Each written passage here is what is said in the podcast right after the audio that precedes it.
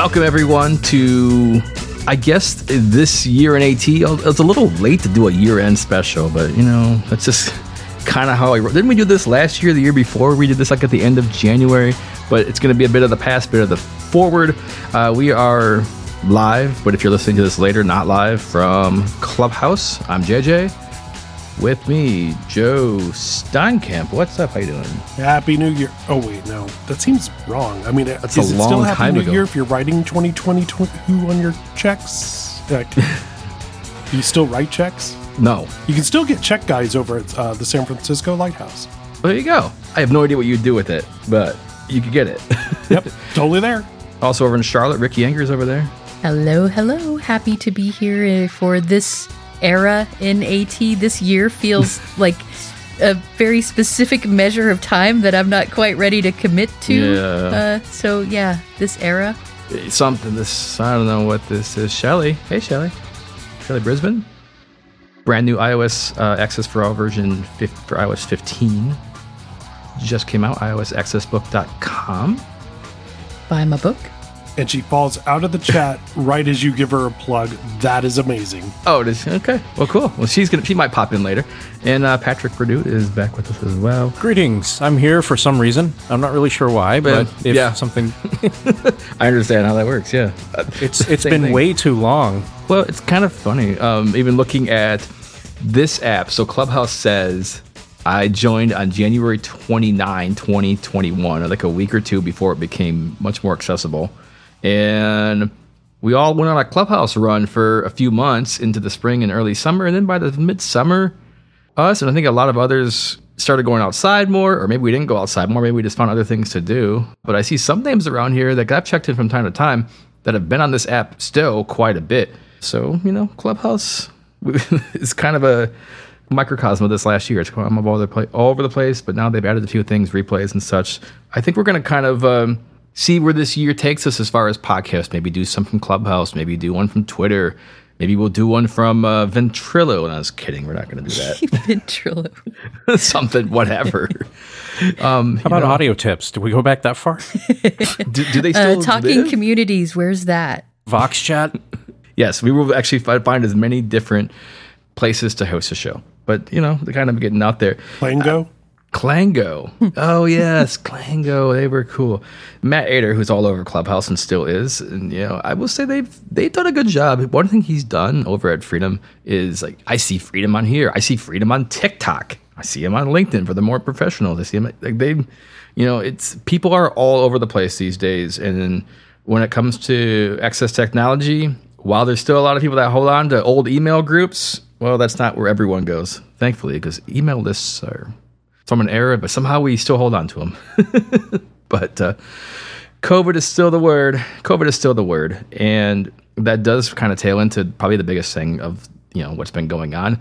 And you know we're almost two years into a pandemic, and among all the other things that have happened, there's still a lot of huge accessibility barriers when it comes to COVID. Whether it's getting a test and reading the results of that test independently, or being able to schedule a vaccine appointment or do any of number of other things.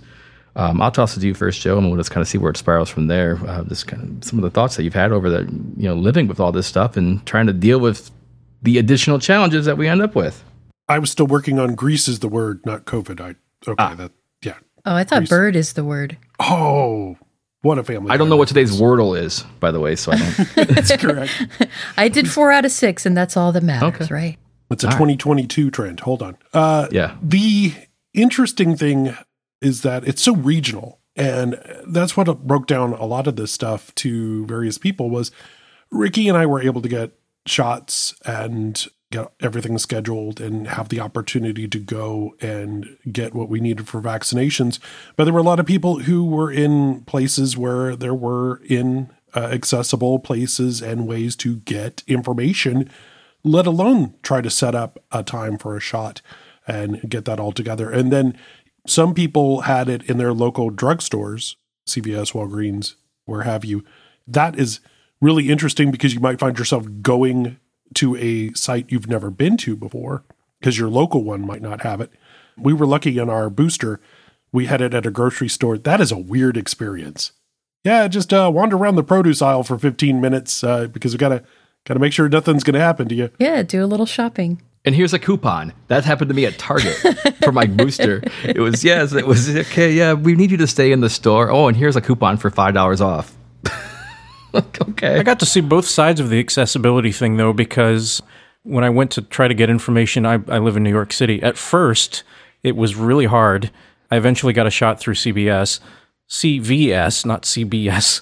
But then when I went to get my booster, I couldn't get an appointment. It was just impossible. Appointments just couldn't be had. So I ended up actually scheduling an appointment in North Carolina since I was going there. And that turned out to be a lot easier going through my old healthcare provider. Wow. Yeah. And that's, you know, I scheduled, actually, I had a lot of difficulty scheduling on the Walgreens website, which is interesting. I had seen a lot of accessibility on that site in the past. So when I went to schedule my booster, I went through the channel and it was really a frustrating website. I ended up calling them. And the thing about calling in to schedule appointment is then you can't ch- uh, cancel or change it via email or any other means because you booked it over the phone. So that just became a big mess. I ended up uh, eventually moving over to the, the CVS one, and that was much, much more accessible to schedule. But you know, some of this stuff when it comes to just scheduling appointments, you know, then we'll get into the uh, at-home test in a second. You know, we're almost two years into this stuff, and this is still, you know, we're still looking to these. Let's get the tool out and add the accessibility later. If for some reason the tool was created and the print was illegible, you wouldn't publish it until it was fixed. But accessibility, of course, always takes a backseat. Well, it's not the tool. That's the thing. There's so many different tools out there. Like I, my my city, Austin, Texas, had a public health site which was marginally accessible, and then uh, there, I, I actually ended up signing up for shots from the city site and from the University of Texas site, just so that whoever had an opening first, I would get to. And the issue with the university was just I work there and they wanted so much information that it was not just a matter of saying, "Hey, I could come down at 8:30." They wanted all of the info so I had to make sure I had my documentation. It's like going to a new doctor, which they they make it seem a bit less challenging than it actually is. And then the city, it was just badly run and you would you would fill out a whole form and all the information would be lost. And then 6 months later I got a phone call that said, "Did you get your COVID shot?" Like, yeah, we kind of got that taken care of.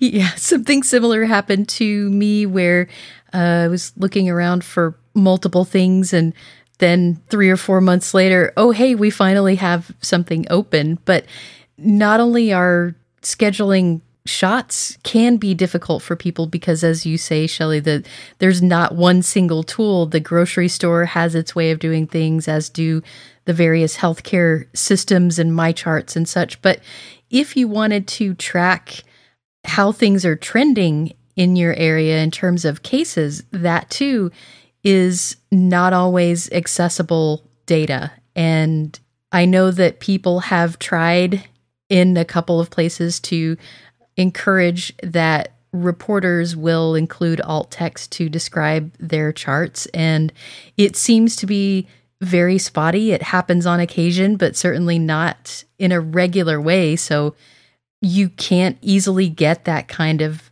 data without some kind of visual interpreter. I want to talk about that because in my day job, I am a reporter and we do publish COVID data from other sources. And so I have a couple thoughts I have is that there was actually an accessible initiative initiative to create accessible COVID testing data that I think a guy in Boston did. I learned about it on Clubhouse as it happened, and he was taking the federal data and making it accessible. The challenge on the ground, and this is not what we ended up using, but the challenge on the ground is that when people are doing data visualizations, they're using something like Tableau or Flourish, and those tools aren't accessible out of the box. People sometimes barely know how to operate those. I'm not making excuses for them. I'm telling you what I've tried to train people on. Yeah. They barely know how to operate these data visualization tools and they're trying to make maps that make sense to people. And then when I say to them, here are a couple of strategies, and I'm by no means an expert, here are a couple of strategies to increase the accessibility of this data visualization you've made they roll their eyes. Even people you can get to put alt text on a static photo. And lastly, those tools haven't done a particularly good job of explaining the accessibility they have.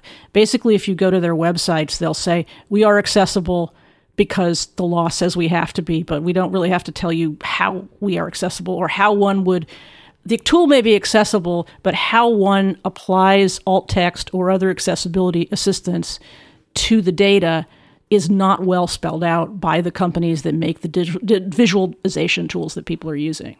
That's really fascinating. I've seen, and I seem to remember a couple cases with alt text, and maybe this happens with software, right? People will use an infographic source, daily testing, or showing the latest daily testing. And I've seen it happen where some content management systems will see this as, oh, this is an image that you've used before. Here's the alt text that we used last time. Let's just paste it in again, except it happens to be alt text reflecting older data so the alt text actually not only is not there, it's or it's there, but it's showing outdated information. So not only do you you know are you missing data, but you actually have the possibility in some instances of even getting old data. That's interesting, and not in a good way. Yeah, abs- absolutely. Um, the at-home thing, and you know, this is kind of something that's being talked about a lot now because of now the possibility of being able to order free tests. If you haven't done that yet, you can order free at-home COVID tests through the post office here in the U.S and there is a site for that, and they are free. They are not, to our knowledge, accessible. I don't think there are any at home tests that are accessible. And it's an issue that NFB and others have worked on. But, you know, again, we're almost two years in, and you have multiple challenges here. You know, A, why don't we have accessible at home tests? I'm not sure if it's as simple as that because I don't think there ever has been technology developed, and someone can correct me if I'm wrong, to make any similar test like this accessible? I know there was some work on pregnancy tests. yeah, they're prototypes tests. for pregnancy tests, and basically, it's it's turning the use of a color into some sort of tactile indicator or some other means of, but but they're not fully out there either. And you're right there, and, and organizations have suggested ways to make these things accessible. The trouble is these are manu- you know whoever makes the home test is going to be the ones that are selling them to the government. And so whatever's manufactured out there whatever's out there already that's what we're all going to end up getting. And so the government's like well the the stuff the suppliers didn't make it accessible. Wait a minute you're the government. You can make them do that yeah. you know? I mean really when it comes to i mean so I guess you know, part of the thing is you could perhaps use a smartphone. Not everyone has a smartphone, and we forget that sometimes. I think with us being very phone forward, um, there is a system that involves test strips. I think it's called Cue Health that is available, but it's also a couple hundred bucks. So it's definitely maybe not wow. something that's practical to give to everyone. But yeah, you look at yeah, if we can develop a vaccine in several months, and if there already is prototype technology out there the unfortunate thing is, this is something that the research should have happened a year and a half ago when at-home tests were first, you know, being developed. Not now, because now if we, we as we do so much with access technology, we identify a problem, and we just as in the blind collective, we identify a problem, and eventually there'll be a solution. And by the time there's a solution, hopefully we don't need the solution. Now, maybe it can apply to the next pandemic if there for you know or next major maybe you can apply it to something like pregnancy tests and it will actually benefit that but it's just really frustrating. I always seem to be a year behind the curve with stuff like this, and we, this whole rapid action solving these problems. We're, we're usually just missing the boat a little bit. The solution is not to go to your site, as most people say. Well, if you live with someone, yeah, and a lot of people don't, and a lot of people, as you say, don't even have a smartphone, and so a visual interpreter service like Aira is not going to work in those instances. And it's not that those people end up needing a test any less than those of us who do have access to that technology. I think it's just that the right fires haven't been lit and whoever they are, you know, they are concentrating on things that don't really involve accessibility. It's yet again a, yeah, we have to get to that, but we'd like to make the assumption that somehow the problem is taking care of itself while we put out these fires and eventually we can we can do that nice thing and research that solution. It remains an optional thing. It was such a big enough issue that it was a New York Times article. I mean that's that's how big of an issue it was. Is it bubbled all the way up that the Times did a piece on it. Well, and the thing to know about that is the reason that happened is that the New York Times now has a disability reporter. She has a year long fellowship to report specifically on disability. She's hearing impaired. We actually interviewed her on my show after that article came out. And I think she did a really good job of explaining not only the problem the options like Be My Eyes and Aira, and how that might be problematic, either if you don't have a smartphone or if you, for some reason, don't want to share medical information with other people, which is your right. And then she also discussed the prototypes for pregnancy tests and some suggestions that activists have made about how COVID tests could have been made accessible. So if you haven't read that article, it's worth reading. Yeah, it's really good. Which show is that, Shelley? People don't know what show that You're is. right. So, so I, I work on a radio show called Texas Standard. We interviewed the author of the New York Times article. Her name is Amanda Morris, and so you can read her article. But if you if you'd like to hear our show, I'll uh, send the link along, and we can put that in the show notes because we have there's an audio player as well as text. you actually had fallen off when we did uh, the mention of your updated book. So just to know, we got the plug in early, but it doesn't mean that. you can't plug it again. I'll plug it later, but yes, Early, late, often, yes, all over the place. so much plugging. Well, hey, you know, your book does not have the same challenges as a lot of other things that are coming through. Uh, one of the other offshoots that's happened, you know, related to COVID, just related to things in general, are supply chain issues.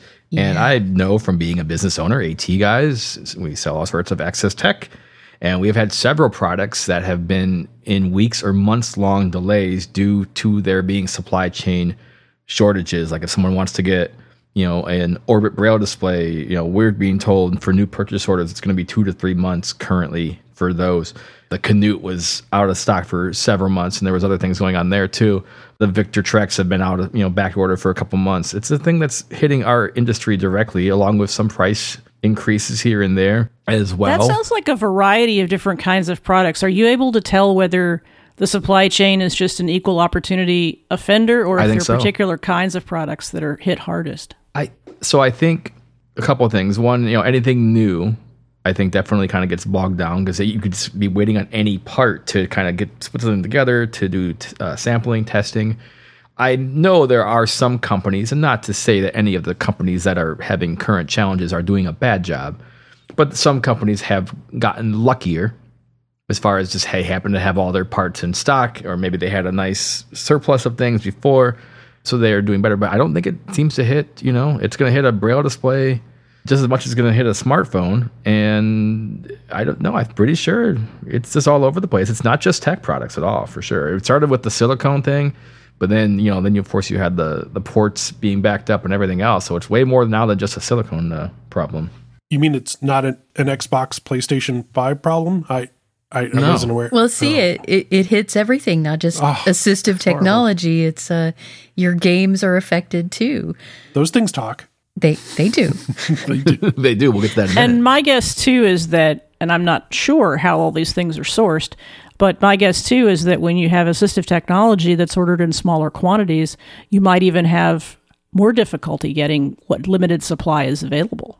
Yeah, and I think it's interesting that, you know, people have been waiting for specific things for a very long time. The the release of the Brailliant was something that was super exciting for people and a lot of people wanted it and uh so people went out and ordered and I've seen instances where people are angry at the companies and saying, I feel like this is vaporware because you promised me that this thing was going to exist and now I can't buy it from you.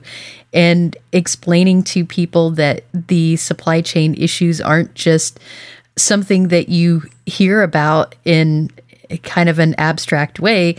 It affects everything, including that thing you've been waiting a long time to buy. And it's not necessarily the company's issue that there are back orders. So it's great to see new releases like the Brailliant having such success. And uh, I'm sure there are lots of people disappointed about supply chain issues, but you know, those things are, they're cranking them out as they can.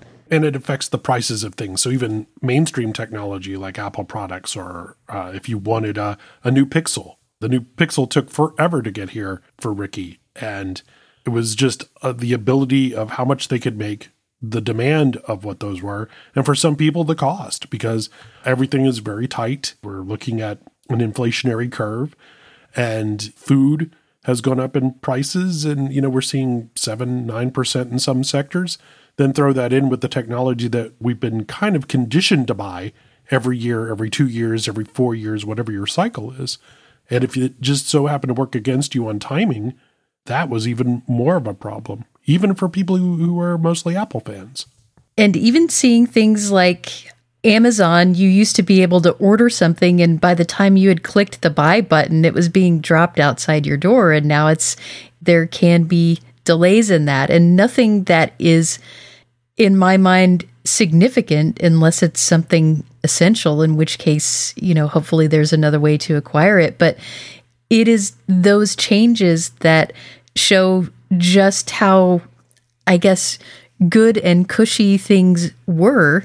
And then as those things slip a little bit, you know, it's interesting and not necessarily in a good way to watch what happens as these delays happen and just how angry people can be about it, even if it isn't something that is essential. You got to have it right now. I've been waiting four months for a little piece of plastic. I'm really glad that's not essential. It's like an inch and a half long for a project. And uh, normally these things would be, you could probably go out to a hardware store and find this thing, but absolutely nobody has them. So here I wait. Wow. We've been really fortunate in, well, unfortunate in the sense that we've had to buy a number of major appliances in the past few months because things have died, and fortunate in the sense that we've actually been able to find them. We didn't necessarily have it as quickly as we wanted to or the color that we wanted to, but I feel like, given what I've heard from folks, that we've been really lucky. We our washing machine died, and a week later we had one. We got the TV we wanted. Was it a little more expensive than I would have liked? Yes, it was. But I, I mean, I only I only mention that just to say that it's real, and I have experienced long delays with Amazon and delays that were inaccurately reported initially. But uh, it's it's possible to find things, but sometimes a little combination of luck and a lot of research is what's needed you didn't know that 70s avocado green was still available. no, yeah, that's right. Well, it's a good thing it's in my laundry room. There's always the Habitat uh, Restore. There you go. for, for all the older older stuff. So let's uh, move on to some of the actual technology that, well, also has been taking a while, and we've been talking about this for years in various forms. But it looks like the NLS e readers are finally getting to a point where they're popping into quite a few people's hands and quite a few states to review slightly. It's a 20 cell braille display that's going to be free. It's a kind of limited feature braille display, but in addition to reading books, it will also be able to connect as a screen reader. And the way I understand it, half the country is going to get a slimmed down version of the Chameleon slash BI20X from Humanware. And the other half of the country is going to get a product from Zoomax, which I'm not sure if it's based on the, the Vario 20 or if it's something else, or if it's his own thing, or I, I don't know where that's coming from. Has anyone even seen that? But did did it split no, it down the middle like tagalongs? Like this part of the country gets these Girl Scout cookies? Yes, the Girl know. Scout Braille display uh, flavors. I'm imagining people at CSUN trading them. Like, ooh, I don't like the one I got, but I like the one you got. I was thinking this. Yes, I, could, I mean, you don't get to pick. It's your state, unless you're, you know, like Patrick or someone that maybe you can just somehow claim residence in a couple different states or you Have know multiple home states. That's a yeah. good plan. yeah, I don't know that anybody has seen it, and I also don't know that it's based on anything in particular. I know that there were prototypes being built, and just in reading about the prototypes, it seemed like it was a somewhat new thing rather than you know here's this Vario and uh, the software has been changed a little bit. The Zoomax but, half, we right the other right exactly know. the Zoomax half. Yeah, the the HumanWare bit. You know, lots of people have gotten their hands on one of those, but I've not heard of anyone, and there are people all over the country that kind of reported about what display they've gotten thus far, and I've not heard anybody talk about that. So once we open it up, we'd love to hear if anybody has seen this Zoomax one. JJ's yeah. going to do an iFixit and find it's nothing uh, but Braille Legos. It's Braille. it just rotate. Yeah, if anyone has one, definitely uh, let us know uh, here or on uh, feedback at blindbargains.com. Um, let us know what you got and how it's working out. Uh, I would suggest that you, I know some states' libraries are doing waiting lists and that reminded me I need to call ours and get on our waiting list to get one of those. The other part of that, um, this is my you know my business side of me looking, but I think it might affect things.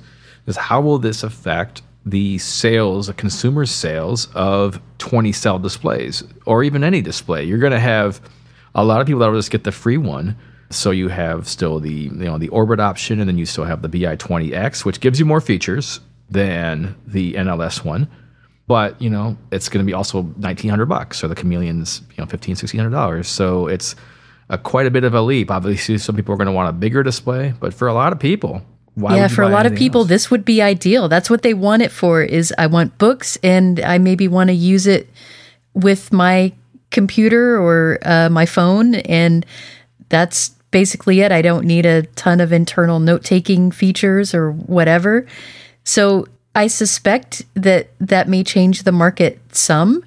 It remains to be seen how much. And I also am curious just how many people truly would never have had a display, even an orbit really felt out of reach. And this is going to get Braille into their hands. So I like to think about that rather than people who have three displays already and uh, here's another free one when somebody's still on the waiting list who has zero of them. But you know that that may happen a bit too. Yeah, I was Well, going to yeah. say it, the idea that more people get Braille and that it brings awareness to Braille as a way, an additional way that I can consume, that I can read. That's only to the good, and it does feel like it's going to cannibalize Orbit much more than other displays because I think the differences between the more expensive displays that have note-taking features and connectivity to phones and stuff like that are are, are far easier to make to explain to folks. It'll be interesting for Orbit. Now, I think, you know, it's going to be hard to figure anything out for the next year or so until the supply chain sorts itself out, both for these devices and for the Orbit. So we're all going to be in sort of this weird limbo of, well, do I get one? Do I get the free one? And am I in a position to compare the free one to something that I might pay a few hundred dollars for? In other words, is it going to energize somebody who gets the free one and goes, oh, wow, this is really cool. I'd like a couple of more features, but when can I get that? The other thing is, though, we're just talking about the United States. Uh, other countries have had programs like this in the past and still do. So, how will that affect them? Probably not as much. People like Humanware are still going to be sending things all over the place. That I don't think is going to be too affected.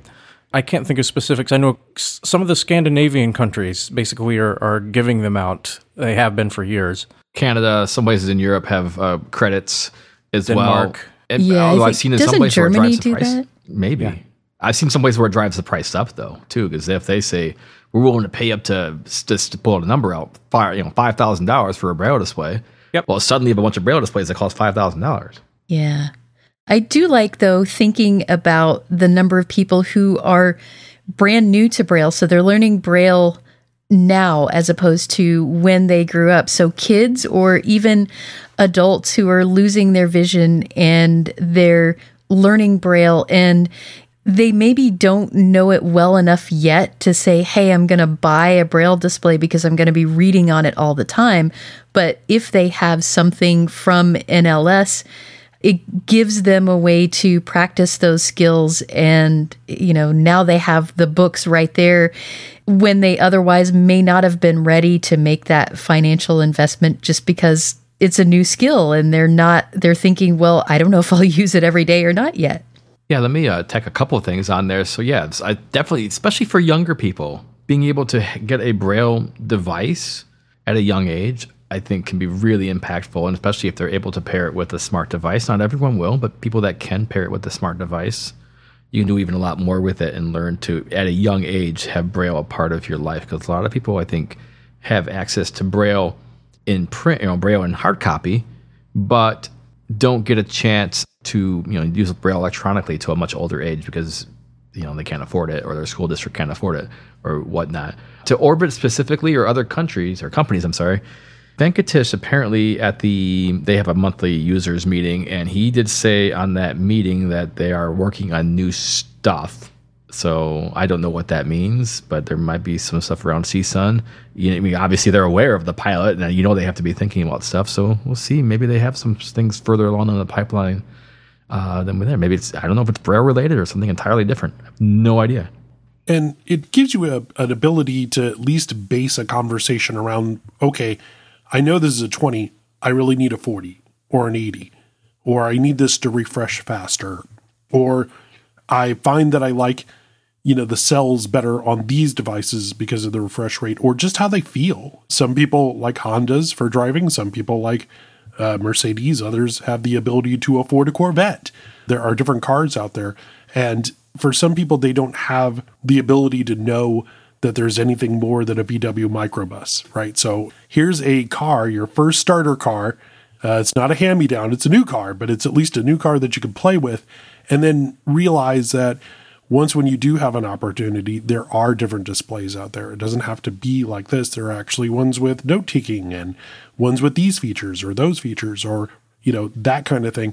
It was great for the Victor Reader out of the original ones because even though there were the NLS players, uh, it was real easy for people to find that there were many other features within that in the BookSense and other players at the time, and that the NLS thing was really limited. So while they started there, it was usually a player they gravitated away from. How about tactile graphics? Have there been updates on the kinds of things that are available, like a big tactile graphics display? I know APH has worked on something for a while, and I thought I heard of some updates coming down the pike for that too. Am I dreaming that? There's a prototype. Greg Stilson gave an update about this at Sight Tech Global. Um, I covered it in the December Access World. So you can go over to afb.org slash AW and look at that. And he has one in hand. There is a working device that is intended to improve upon what was being done uh, with the Graphiti. So this is a partnership between uh, APH and I believe HumanWare is involved as well. They wanted to do tactile graphics and braille on the same thing because one of the things about the Graphiti is they had these really big, huge dots. So the braille on that definitely was. Oh yeah, yeah. So I think it's the idea is to have more regular braille sized pins only one dot height. So that's something that some people might think is not as cool because the Graphiti had up to four different heights. It's still not going to be cheap, but it seems to be the impression I got in the next year or two. I want to, maybe if he's going to be at CSUN or someone, I definitely want to play with one of these. Maybe I'll even give it back to him. Maybe. That's very kind and gracious of you. Yes. also, um, I mean, since I got you, um, talking about Braille, Ricky. I'm just curious too. When we're looking at the higher end of the Braille note takers, I'm curious what your thoughts are in that. So you had the the HIMS BS6 come out. The Braille Note Touch Plus is there. I don't know how much room there still is for these types of displays, especially as the middle, the BI 20X and 40X and others are adding a lot more features to kind of you know fill in. They used to just be braille displays. Now they're kind of these smart devices that often have Wi-Fi built in or can download Bookshare books or do barter other things. So like, where do you see this whole market going? So yeah, and certainly from a personal standpoint, I think that the 20X and 40X, the Mantis, things like that, that have Braille, you can connect it to Wi Fi and download things. There are very minimal note taking capabilities. Really, just, you know, you can write your own files and you can open different types of things. But that's what I like for me personally. I still have seen people who really appreciate having, say, the Braille Sense 6 or the Braille Note Touch because, for one, they like having both speech and Braille in the same device. They like having something that is contained.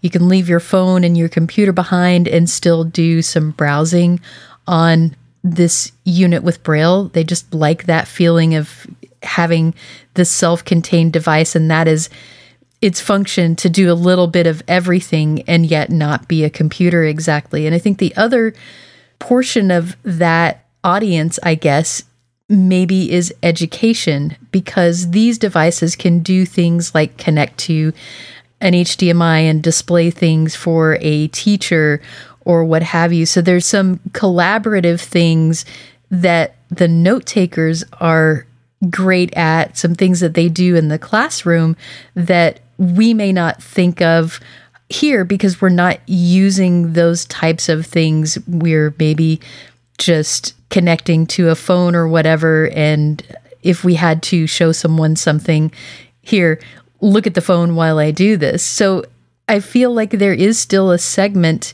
that can benefit from these, but I don't think there needs, I, I don't think every company needs to make one. Before we leave the topic of Braille, though, can we can we complain? I want to complain. Yeah, Ricky. Ooh, let's what, do that's what we're here Yes. for. Let's Yes, complain. let's I think you know what we're going to complain about. yes, Let's- yes, I do. iOS 15.2 and above, apparently, and the uh, Dun, dun, dun. oh boy, um, some of these newer Braille displays. I just got a brand new BI20X, and right now it's kind of useless to me for the one reason I wanted to use it, mostly that being paired with my phone. There's a big old bug. Apparently, that iOS 15.3 just came out. It's a little better now, but it's still not quite gone. And yeah, you'll be just using your phone and having a good old time, and then something will happen, and then the whole thing will just completely freeze. You don't expect and like it. yeah and not just like a freeze that you could easily recover oh, from Oh, no. either We're talking like deep freeze in the freezer freeze. You got to hard restart the phone, and you're. Ow. And this Yeah, happened for good. me. I was using my phone this way. It happened, I would say, about three times in 10 minutes one time. It's getting to the point where I really can't use speech anymore. I, I kind of am relying a lot more on Braille, and stuff like this happens. I can at least use speech. There are lots of people who can't. And this is a big problem. Yeah, it's devastating for some people who don't have the option of using speech. For me, it is a major nuisance, but for others, it really is an incredibly impactful thing. And the worst part about it is there doesn't seem to be a lot of info from Apple about A, acknowledging the bug, and B, uh, It's imaginary. when, it's when are we going to see the fix for that? Yeah. And it's something, again, that's impacting people every day in a very major way. And this thing that you use as your daily driver can suddenly become unusable. And yet it's been months and we're not seeing a, a change there. And that's, that's disappointing to say the least. Yeah. And it actually slips on over to other things like touch targets. There was this trend with voiceover, and Instacart was a great opportunity to experience this where I visibly could see the touch target for different things at the bottom of the screen. Voiceover just did not, did not, could not find focus. And a lot of Explore by Touch, which, you know, I've learned to do with Android. So I carry it over, you know, non visually and visually over to iOS. I was really stuck this year because a lot of the things I don't think were done wrongly by the app. It seemed to be changes that VoiceOver was making, and I literally could not tap on certain things in order to buy groceries. So that that was kind of a, a thing where we rely on certain technologies because they're rock solid. Last year was the first year where I really feel like that wasn't the case. There were a lot of apps and a lot of things that I relied on that were failing me at every turn. And that's a good point, especially when you think about okay, what are the options then if I don't like Braille here on iOS? Well, fine.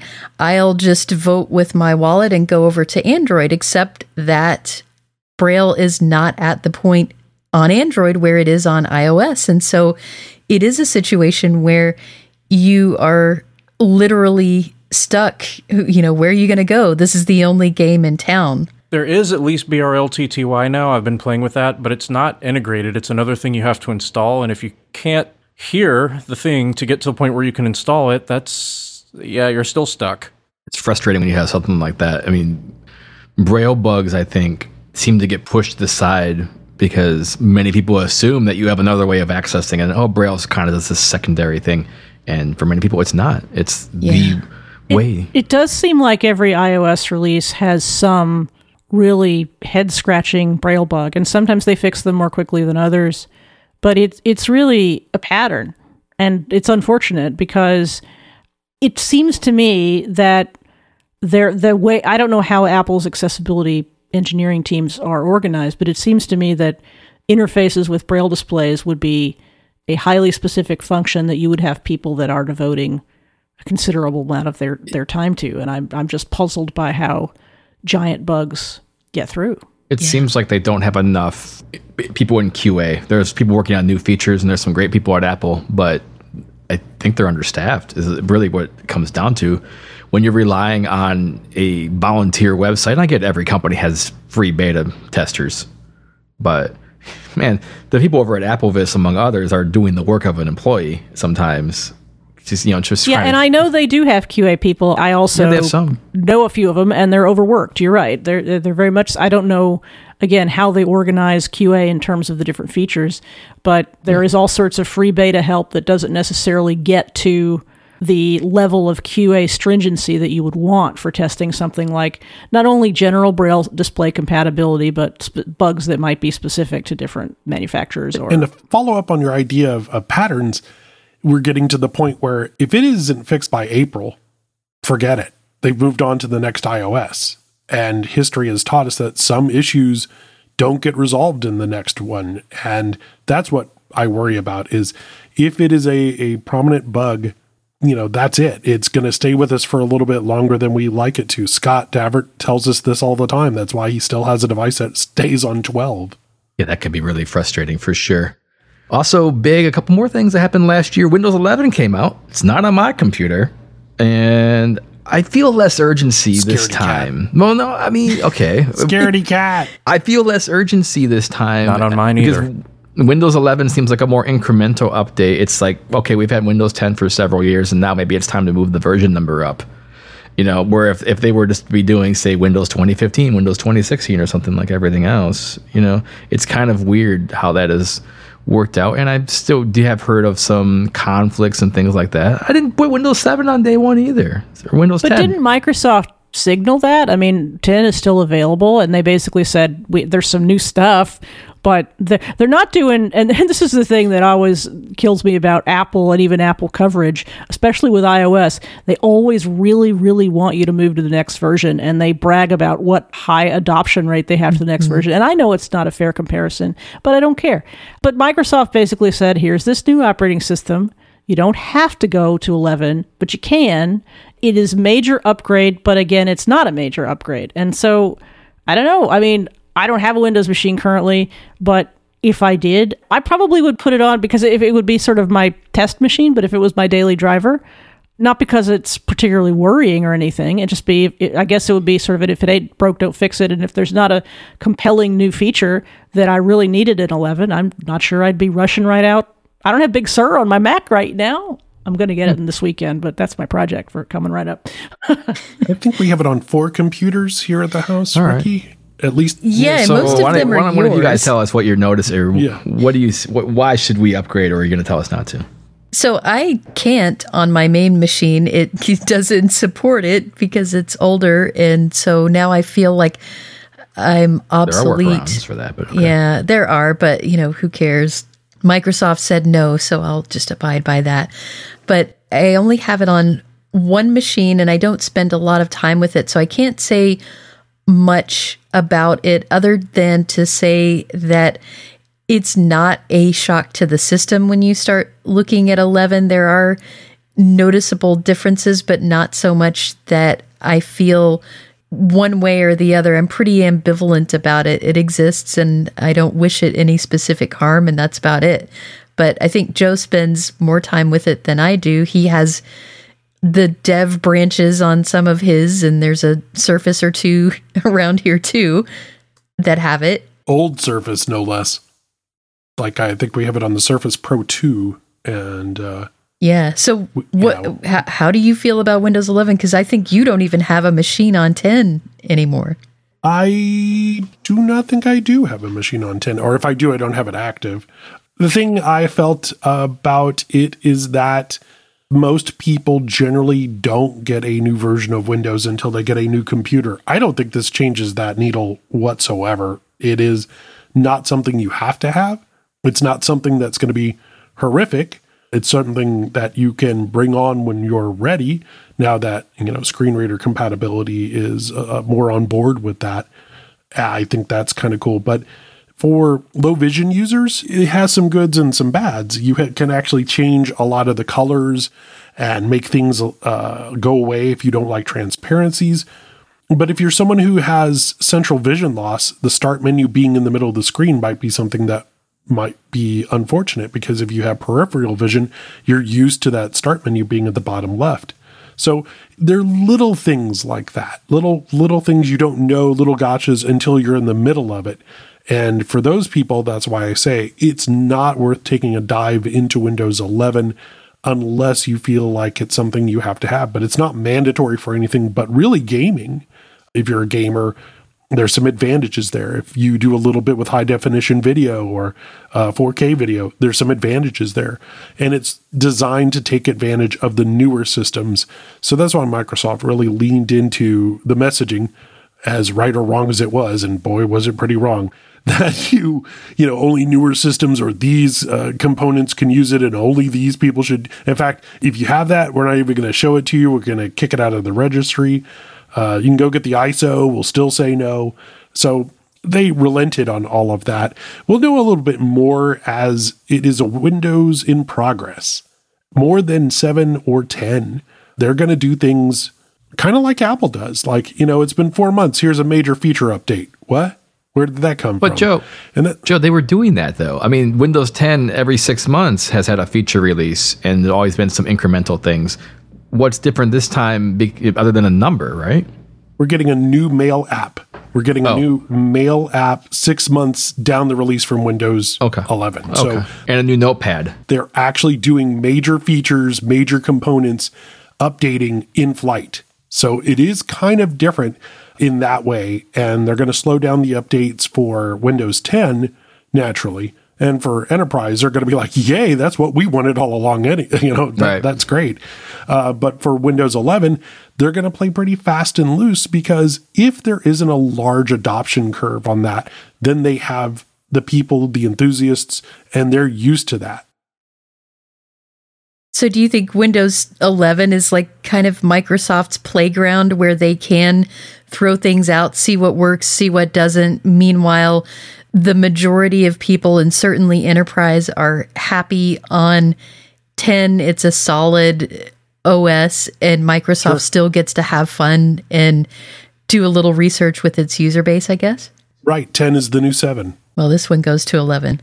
Well, seven didn't. Uh, I mean, it's like you're right. Seven was around for a minute. Oh, there are people who won't give up 7 right now until EOL, that until is end true. of life. Well, yeah. I mean, we- remember even in our our little world, people giving up XP, and it was a thing when NVDA and others removed XP support. Like, okay, guys, it's been people have like had grown kids almost of the time. Exactly. Well, and with XP, there were actual exploits and bad things. Yes. Like you have to give it up. No, no. and you have to use the Bliss desktop or your jaws won't work right. Yeah. Isn't there still an NVDA XP version downloadable from the site? well, you would you can download the last remaining, which I think was 2019. Actually, it was 2017.3. Microsoft Yeah, says okay. that Windows 11 is well loved and has been adopted twice as fast as Windows 10. But what's twice of a Well minuscule loved. percent? I, you know, I mean, The beautiful thing about statistics is that I can use them to prove that people are right 50% of the time. for sure. Um, I guess let's just talk about um, really quickly, Joe, quickly. uh, but no, but the gaming thing. I mean, I bring up accessible gaming because a lot more main. I guess I'll go have dinner. I'll be back. in an That's like a quick. No, we're gonna, no. we're gonna do this quick. Uh, no, Ricky Kidding, beat Ricky beat her first Xbox game this year. She beat her first PlayStation 4 game last year. That's true. You know. and she beat her first Xbox game this year. I did. They're- I'm they're probably the one talking more stick about gaming than but- anybody. Well, I mean, I've been playing Hearthstone for the past few months. There's someone working on World of Warcraft mods. There are things from other companies as well. There's lots of you know, lots of mainstream titles. Some of the the football games. A, lot more going on. It feels like the the awareness. You want to talk about an issue that has reached mainstream awareness? I think a lot more people now have an awareness that there is a desire to have accessibility features in game. You know, look even look look at the Jackbox titles. They don't. They're not perfect, but they keep adding more and more stuff every year that come they come around. Yeah, we need to buy Jackbox Party Pack 8. I think, is it 8? Is that the last? Eight's the latest. Yeah, it Yep. is Yeah. the latest. Yeah, we need that. And I think you're right. I think that mainstream is far more aware that gamers don't all, you know, it, there's no one size fits all. And I think, like you said, JJ, the Hearthstone thing and console games being more playable and not just by people who are hardcore gamers and ready to do a lot of workarounds in order to be a part of that, but people who approach it casually like I do. I don't I don't have the bandwidth to try and figure out a ton of things just to play the game. I'm hoping for a bit of escapism and to be able to then approach it without having to think, what do I have to do to be on a level playing field? That's a, a nice feeling. And I think it can only get better from here. So that's my question. I, I'm somebody who I'm distant enough from gaming that when I think about it, when I think about wanting to do it, I'm still at the point of kind of throwing up my hands and going, I don't know what I should get. I don't know what my realistic expectations should be. And I talk to a lot of people about accessibility in gaming for for parallel and just I, and I read what I can, but I just feel like it's still really fragmented. There's a lot going on, but if you're trying to dip your toe in the water and trying to get into it and you don't just have, you know, you don't have somebody like Joe to sort of point you toward the things that you know are going to work for you, it's still a bit of a challenge for me anyway. It is. And I think it's getting better, though. I think that even last year, there wouldn't be as many things to point to. And so I think that the more companies are aware that everybody wants to play their game and the more that uh, people have kids and those kids want to play things and hey join in with me. Oh i can't because it's not accessible. You know that's going to continue to get a little more attention. I like how not only have games become more accessible although as you said Shelly we're we're still not there where a casual person can easily figure out okay what should I go do I think that not only have the games become more accessible, but there have been a couple of games and one that I can think of where it sort of turns it on its head. So here's a game where there aren't really many visuals, and so blind and sighted alike are on a similar playing field, and the game was relatively successful. So not just blind people played it, sighted people did as well, and it was kind of an interesting concept. The Veil. Yes which was up for a uh, Best Accessibility at the Game Awards, which is a recognizable industry award show. And The Veil uh, by Flying Squirrel was available on Xbox, and that's the game that Ricky beat. And it was super cool. We uh, have a demo of it from 2020, October 2020. Yes, October 2020. I did a, a demo of The Veil, so you can get an idea of what that sounded like if, if you don't have something like that to play. It's also available for PC. And it was nice to have these games show up on a national level. It was nice to have Xbox do their audio description last year. So whenever they did a major YouTube event like the 20 years of Xbox, uh, they had a live describer. They did actually uh, experiment with synthetic speech at E3, and that was uh, kind of pushed back upon by the community so they wouldn't got a live describer again. But just the idea that these companies are having audio description during their massive presentations is such a win and such a big thing for where we were just years ago. But iOS gaming was pretty on board this year too. If you look at something like uh, Sortie Quest, there's a developer who really engaged the community really took the feedback and the community defended him. Usually, when we have a developer that wants to do something nice for the community or tries to do some outreach, there's a little bit of a, a your game costs too much, whine, whine, whine, bitch, bitch, bitch. This time, the community pushed back and got rid of some of the people from within it and really pushed for a positive dialogue with the developer and got very defensive of the developer. It was a fascinating thing to watch on the uh, Facebook chat. And that was really great. And he responded by adding more and more things that people have requested into the game. It's six months down the line.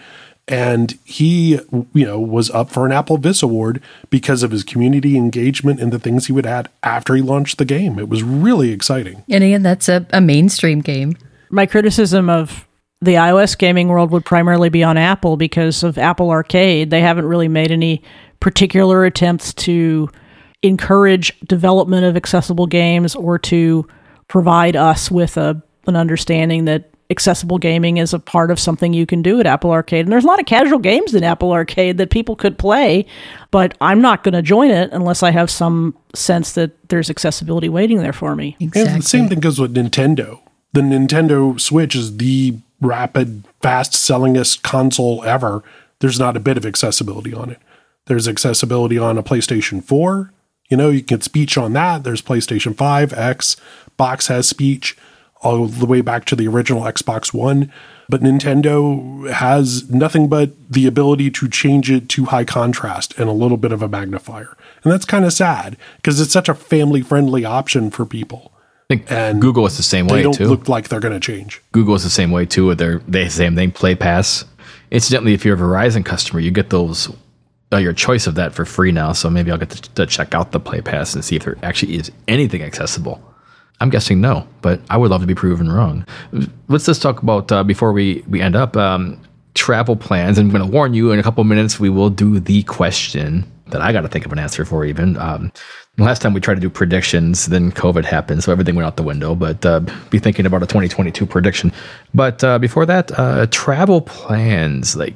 How are you approaching this year? Is anyone going to conventions? So I, I did buy a CSUN ticket.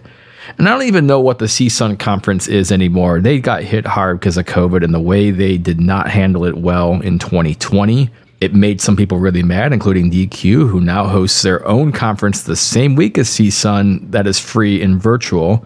It looks like, if I'm reading correctly, that Google and Microsoft and others are no longer sponsors at CSUN.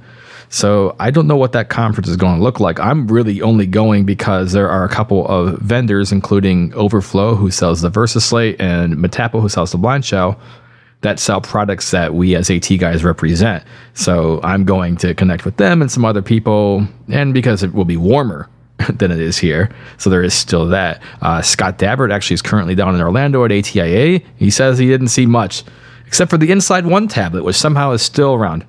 And is That wow. yeah, I you know, it's unfortunately I just don't think it's a thing that really has worked out. Um, he says the Envision glasses are lighter than he had thought and was actually working pretty well, so that might be a thing. But I'll try to track them down. But uh, is anyone else going anywhere? New Orleans question mark if it happens for NFB or Omaha ACB? That's, I mean, New Orleans is a little more likely than CSUN. So I usually go on kind of company sanctioned and on the company dime, and neither of which is happening this year. We're not traveling, so there's not a travel budget this fiscal year period. So I didn't feel like it was going to be worth it to go to CSUN just because of how poorly things were handled before. And I'm not sure what that conference is going to look like. It wasn't worth it to go find out for me. I do think that ATIA, I'm seeing a lot more people going to that than I have in years past. And I find that interesting. It'll be, you know, ATIA used to be a major deal. You'd go to ATIA and then CSUN. Yep. And then ATIA sort of became it's all about K 12 education, which is great, and not a ton of blindness stuff there. I don't know if ATIA is reinventing itself, so I'll look forward Lots to seeing of what AAC. people say I- about that. I honestly Yeah. think their focus is becoming a lot more uh, augmentative communication. Yeah, there's a lot yeah. of that there, and so I, with them moving in that direction, I think CSUN in a web accessibility direction. Like, do we even have a blindness tech conference anymore? Is there room for a new one? I feel like there could be. I think that it's time things got shaken up a little bit, both in terms of uh, maybe having a new conference and also, and I'll try to keep this brief, but I think people who couldn't travel for whatever reason, whether it was financial or health reasons or otherwise, even before COVID, they were never able to go to conferences. And now I think the pandemic has allowed since so many things are happening virtually, people to join and find a sense of belonging and community, and they're able to learn things and they're able to go to conferences virtually that they never could have before. And now it feels like a lot of the progress for those people is going to just go away just like that. So they've found this wonderful thing and now it's going to be gone. And that is very unfortunate. I'd like to think that things could be reimagined in such a way that hybrid conferences could be a possibility. CSUN was always kind of two conferences. It was the sessions that you had to pay 500 plus to go to see, and that people's companies or their academic institutions would send them to. And then there were the exhibits and the uh, showcase suites where we spent most of our time. And it felt like those were kind of separate economies and you'd have separate motivations for attending. That was more focused on the business side. And you're right, Ricky, about the virtual nature of the conference part, like the sessions. Like, what? Why would I go at the risk of my health or for to spend money if I, my main interest is in going to see speakers when that could be handled virtually? And if I'm not going to be there for that, then what's the motivation for the companies to come and display their wares so that when I'm not in a session, I can go? And that the sort of business economy where we all went to Google parties or we went to exhibits or went to their showcase suites, a lot of the people that were at those events weren't going to the sessions, but the reason they were at CSUN is because there were people going to those sessions who had money to spend and who could buy AT. And it just feels like between COVID as a general matter and CSUN's not handling 2020 very well, it just feels like that's kind of broken. And I, I think you're right to focus on well, do, do we have a blindness conference? Is it limited to the conventions? I mean, that because that those function in a very, very different way than these sort of business and technology focused conferences like CSUN and ATIA always have. Yeah. Yeah, I just saw an exciting sponsor that wasn't up there for this might mean there's some accessibility coming. You know who's sponsoring CSUN now? Pluto mm. TV. What? Really? Really? Wow.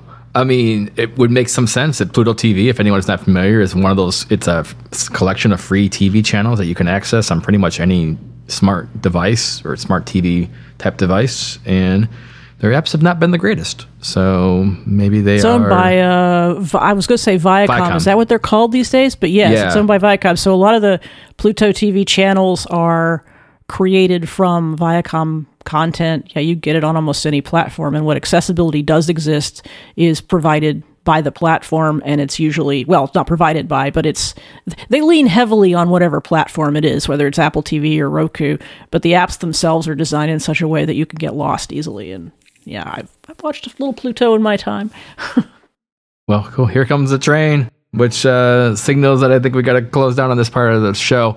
But I'll send it around the room for people to give contact info. Hey, there it goes. It feels better when the train Patrick goes wants to get rid of the train. Yes. No, you can't. No. Get, you can't get rid of the train. Too late. I've already done it. Uh, we'll send it around the room so people can give uh, information and also give your 2022 remainder 22 prediction. Anyone want to be brave to go first, or otherwise I'll just pick someone out of it. Or do like the uh, institute. Uh, hey Joe, you've been the quietest lately. That's true. I'm sorry, He Pluto was- TV sucks. What? That's Because we told him he couldn't talk about gaming for an hour, and he Right, sulked then he me. ran Just away. forget it. I don't care about any of He's you. like, I'm done. Uh, no, I, I find that ironic. Actually, Pluto TV is like such a a, a weird thing on so many different platforms. So uh, I hope uh, they're prepared for what few blind people go to that conference to be here. I'll be there. I will check into it. them. Yeah, definitely a thing. Uh, when you're not at the open air buffet, uh, you can find us, of course, over at Blind Bargains, blindbargains.com. And you can find uh, more information, more content, things actually happening. Yay! Things on the feed, things on the front page, things on Twitter, things in Clubhouse, things in other places. It's going to be really interesting. So uh, things are going to be a little different too. I think that's kind of exciting and new. You can always read about that kind of stuff or see conversations happening between all of us on stage, especially if you follow me. Ranger Station, all one word, twitter.com slash Ranger Station. And a prediction. I will say that I think we will see a flood of little dongles on TVs, and none of them are going to work very well, if at all, with accessibility. And if they do, it'll be from the cloud, like the way Comcast does it. So I think we're going to see cheaper Chromecasts, little sticks from Microsoft, another kind of round from Amazon because it's Thursday and Amazon has a new product. So I think we're going to see a whole big war of, of streaming things because it's such a lucrative opportunity for them to get that data. And why why should they let the TV manufacturers have it when they could get on that too? Yeah, and some of that's already being announced uh, with uh, Chromecast and new small Chromecasts and and whatnot. Uh, da, da, da, Ricky. Okay, so let's see. First of all, where can you find me? You can find me on Twitter, Ricky underscore Enger.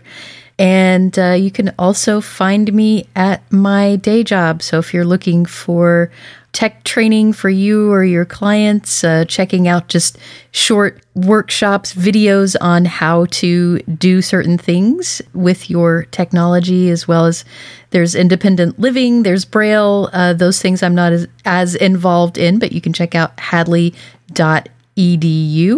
And uh, you'll find me on occasion on a Blind Bargains cast just like this one, and occasionally in uh, Clubhouse as well. So, not too terribly many places to find me, but those are they. And my prediction I predict that we are going to see a resurgence, I guess, of I don't know, uh, should I call it retro?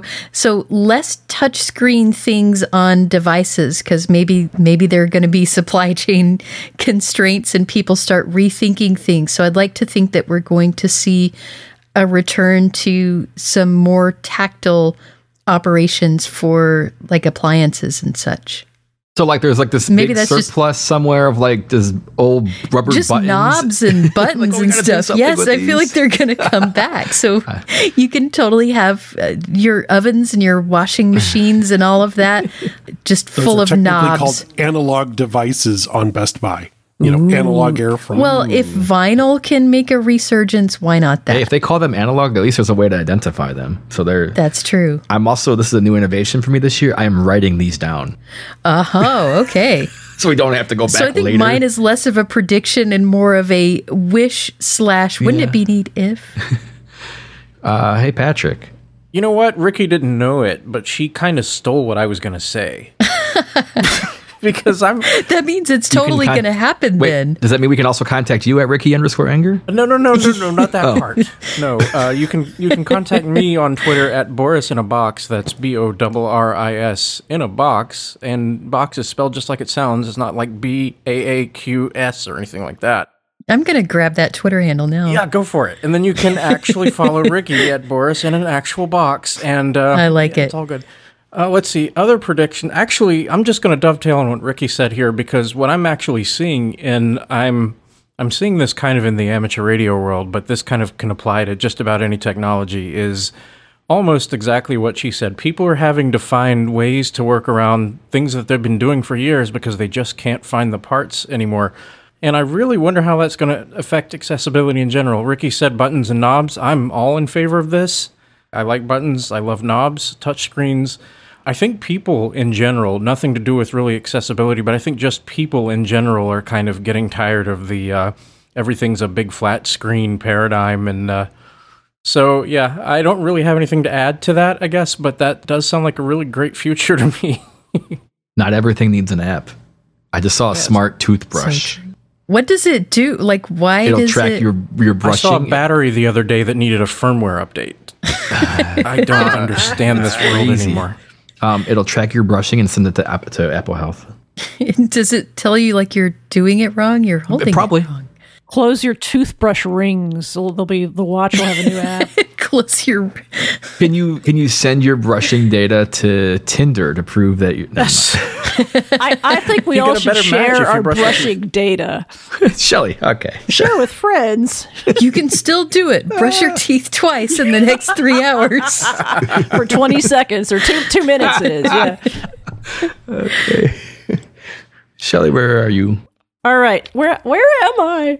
Well, uh, I have to give myself a, a book plug because I did just come out with the uh, iOS Access Book.com. That's the website. I just came out with iOS Access for All, my guide to iOS 15. So please feel free to go to the website, buy yourself a copy in EPUB, PDF, or combination format because some people can't decide.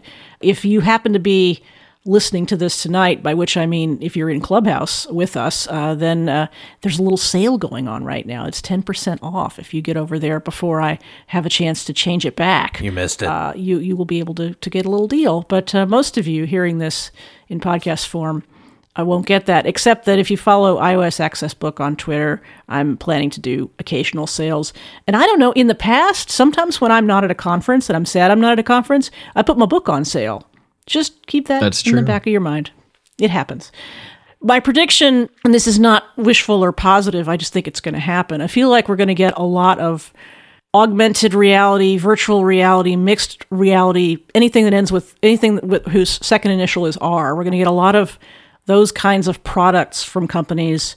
They're going to be very expensive and they're going to be very prototypey, and most of them aren't going to be accessible, or if they are accessible, we're still going to be like, wait, why? What? Huh?